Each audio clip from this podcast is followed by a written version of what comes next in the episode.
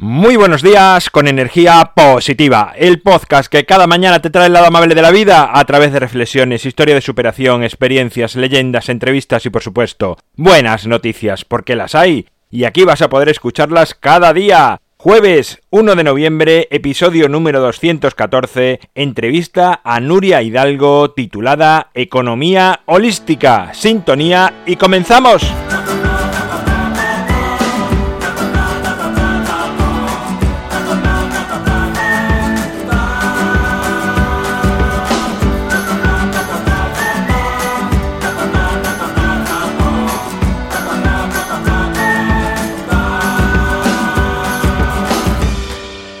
Muy buenos días de nuevo, es jueves, además festivo, con lo cual seguro que hoy ha cambiado el hábito, en la hora a la que escucharme seguramente, o quizás no, quizás estás trabajando. Y bueno, sea como sea, gracias por estar al otro lado escuchando. Hoy conoceremos más a fondo en energía positiva a Nuria Hidalgo, que nos acercará la economía que viene, una economía mucho más humana y menos salvaje. Nuria es toda una experta en economía holística que estoy convencido va a ampliar nuestros conceptos económicos desde su sencillez, honestidad y sensibilidad con todos los seres humanos. Ya está al otro lado. Muy buenos días, Nuria. Hola, buenos días, Álvaro. ¿Qué tal? Muy bien, ¿y tú cómo estás? Pues muy bien, muy agradecida de que me hayas invitado a, tu podcast, un podcast que, bueno, sigo desde hace poquito, pero oye, es que metes un chute de energía por las mañanas y haces ahí unas reflexiones súper interesantes Así que ya me declaro fan número uno de, este, de este podcast. Y también, por supuesto, muchas gracias por tus palabras. Nada, pues muchísimas gracias. Un placer de verdad tenerte aquí. Yo también hace tiempo que te sigo, que sé de ti y creo que puedes aportar cosas interesantes a los oyentes. Y la primera pregunta que tenía para ti era ¿qué conceptos económicos de estos de toda la vida piensas que están caducos? Muy buena pregunta, Álvaro.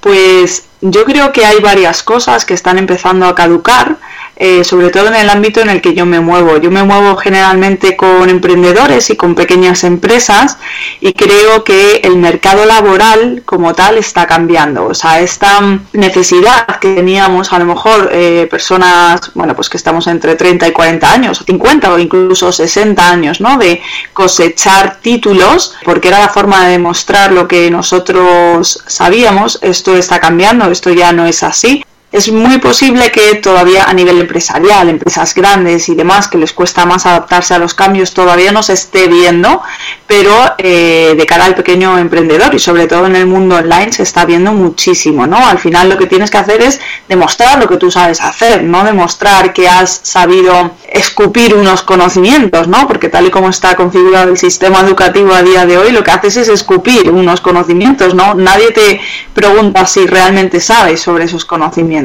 ¿No? Entonces, pues creo que uno de estos cambios es esto, o sea, el mercado laboral. Y luego, por otro lado, también creo que es la concepción o la relación que existe entre el empresario o la empresa, mejor dicho, y el cliente. Hasta ahora mi modo de ver era una relación pues em, incluso un poco dictatorial en la que la empresa era la que mandaba y el consumidor pues de alguna manera se tenía que conformar con lo que la empresa dijera, ¿no?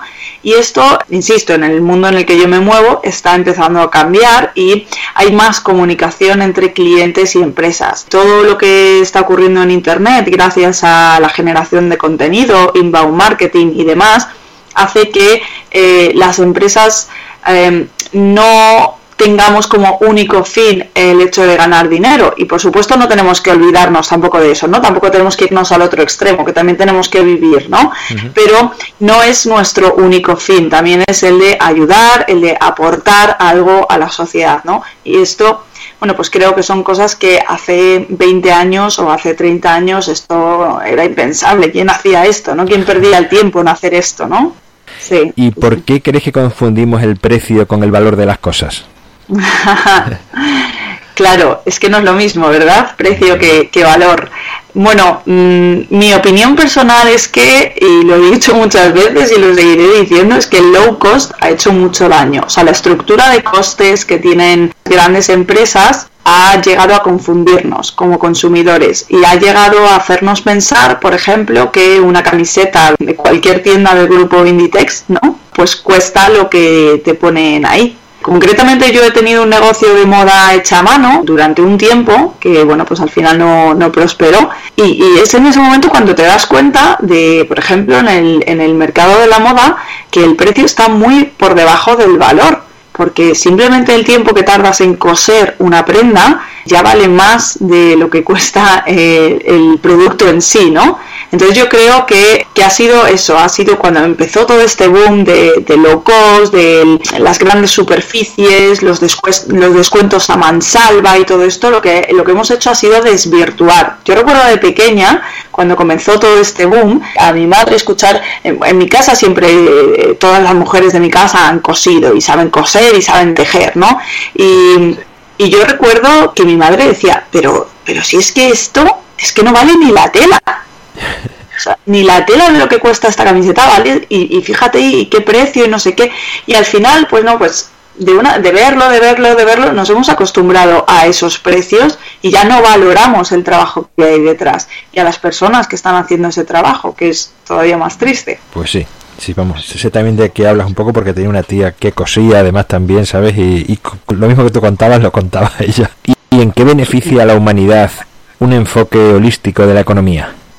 Bueno, esto es curioso porque, mm, bueno, este, este enfoque holístico es algo súper novedoso y yo creo que va a beneficiar en el sentido de que estamos teniendo una concepción de la economía más humanista, no pensar tanto en maximizar beneficios, en eh, mercados, en tendencia de mercados, en bolsa y todo este tipo de economía financiera que está tan alejada de, la esencia del ser humano. ¿no?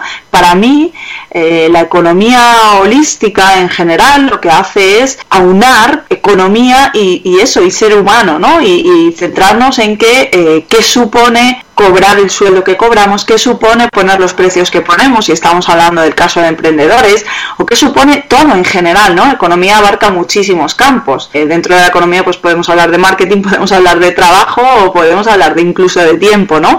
¿Qué supone todo eso, ¿no? Entonces va a hacer pues eso, que, que o, yo espero, ¿no? A lo mejor tengo una idea muy utópica, pero yo espero que esto haga que seamos eh, un poquito más humanos y que pensemos más en el bien común, ¿no? Es algo que también se estudia mucho en economía y no tanto en, en la individualidad, ¿no? Y ¿Cómo es posible que en un mundo donde el dinero juega un papel tan importante como estamos diciendo haya tantísimo desconocimiento sobre la economía? Eso mismo me pregunto yo. bueno, desde luego que por lo menos en España no se le ha dado ni se le está dando ninguna, ninguna importancia a, la educación económica. Es cierto que en, en uno de los bachilleratos, eh, ahora mismo hay dos asignaturas de economía, de las cuales he sido profesora durante varios años, y, y sinceramente no forman al estudiante, ¿no? No lo forman a lo mejor no tanto por el temario, sino por las formas, ¿no? En lo de siempre, ¿no? Que, el, sistema educativo está caduco y que no va acorde al sistema laboral. Pero mm, esto es, un problema y es un problema muy grave yo me lo encuentro a diario en mis sesiones de consultoría con, emprendedores y con incluso con gente que ya tiene montada una SL, ¿no? Eh, ellos saben pues, de su actividad principal, de lo que van a hacer, pero luego no saben qué es un activo, no saben poner un precio, no saben organizar unos ingresos, organizar unos costes, no saben la jerga fundamental de la fiscalidad, no entienden ni siquiera, muchas veces se tiene la concepción de es que me toca pagar el IVA. No, no te toca pagar el IVA, el IVA no lo pagas tú, el IVA lo pagan los consumidores. Entonces, claro, esto es, es, un poco peligroso porque hay, de hecho, desgraciadamente me he encontrado muchos casos que, que hay muchos negocios que fracasan precisamente por esto, porque no hay una buena concepción desde el principio. Yo, desde mi humilde postura, intento, pues con mi podcast, poquito a poco ir introduciendo determinados términos económicos o, como digo muchas veces, ayudando a crear una mentalidad empresarial pero esto, claro, o sea, yo soy una persona, esto no, no lo puedo hacer yo sola, esto yo creo que tendría que venir de más arriba, pero ya sabemos que los cambios de la administración van tan lentos, pero sin duda, o sea, es que... Sí, siempre Van, lentos y yo creo muchas veces, o la mayoría, por detrás de, de la gente, ¿no? Sí, claro, eso por supuesto, claro. Y también en la economía hablamos también de personas de a pie, ¿no? Que no hace falta ser empresas, ¿no? Que... Sí, sí, sí. Vamos a ver, una persona eh, que se compra una casa necesita ciertos conocimientos económicos. Una persona que cobra un sueldo necesita ciertos conocimientos económicos. O que genera, o sea, que simplemente, o sea, tú cuando cobras un sueldo tienes que aprender a gestionar ese dinero, ¿no? Y luego que no nos encontremos la situación de es que no llego a fin de mes esto debería estar, vamos, en el día a día, ¿no? De, igual que aprendes a hacer otras cosas, pues deberías aprender también a esto, pero es así. Y desde la economía holística, ¿cómo se valora la renta básica universal? Bueno, esto es complicado, Álvaro. Es complicado. Resulta, la verdad es que me voy a salir un poco de la pregunta, pero al final eh, hilaré ¿no? con, con, con esta pregunta. Eh, cuando comencé con, con mi marca, ¿no? con Economista Holística, tenía incluso miedo, ¿no? Porque es una concepción muy, muy distinta a lo que es la economía y a lo que y a cómo se vive la economía ¿no? en, en todos sus ámbitos. Me ha pasado incluso que, que bueno pues en, en, determinados eventos o en determinadas reuniones con, con, otros emprendedores, insisto, como yo me dedico a, a ello, pues es con quien más tengo relación, ¿no? Y, y me ha pasado que cuando me presento, hola, soy Nuria Hidalgo de Economista Holística, me miran con una medio sonrisilla, ¿no? Como, bueno, ya viene esta, así, como... Y miran así la tarjeta holística y se ríen así. Digo, ¿tú sabes lo que significa holística? No, me suena así como esotérico, me dicen, ¿no? Digo, bueno, pues quizá deberías leer la el, el, concepto, ¿no? Deberías entender qué significa holístico. Y en el momento en el que les empiezo a hablar de cuál es mi visión particular de la economía y demás, pues cambia, cambia totalmente, ¿no? Y ya, ay, sí, sí, sí, a mí me pasa eso. Ay, sí, sí, sí, pues yo esto también, yo esto lo veo. Y entonces, al principio, esta sonrisilla de la que te hablaba me dolía, incluso me hacía chiquitita, ¿no? Y decía, Jolín, Nuria, a lo mejor te estás equivocando, a lo mejor esto es una, pues, como decirte, como que se te ha ido la cabeza y una idea de Sí, sí, y que esto no funciona. Y bueno, pues em, a base de gente que sí me apoyaba y tal, bueno, pues fui siguiendo y demás. Luego he ido encontrando a otros compañeros de profesión, pero ojo, esto es como encontrar oro en el río, o sea, es muy complicado. Y que también empiezan a tener esta visión, ¿no? ¿Qué ocurre? Que al igual que ellos han tenido que salir del sistema y somos, digamos, como los bichos raros dentro de nuestra profesión. Entonces, a día de hoy somos como, o sea, que yo sepa, hay como dos o tres, es lo que yo he encontrado dentro del ámbito en el que yo me muevo, muy poquita cosa. Por lo tanto, hablar de renta básica universal es como, o sea, es como una ilusión, una utopía. Esto posiblemente dentro de 20 años, pues sí, sí se podrá hablar, porque ahora mismo lo que los que nos estamos dedicando a este campo de la economía no nos nos dirigimos a un ámbito microeconómico que se refiere pues eso a las pequeñas economías que se generan o bien lo que hablábamos antes no de la, de la persona que maneja dinero y que tiene que aprender a manejar dinero o de las empresas.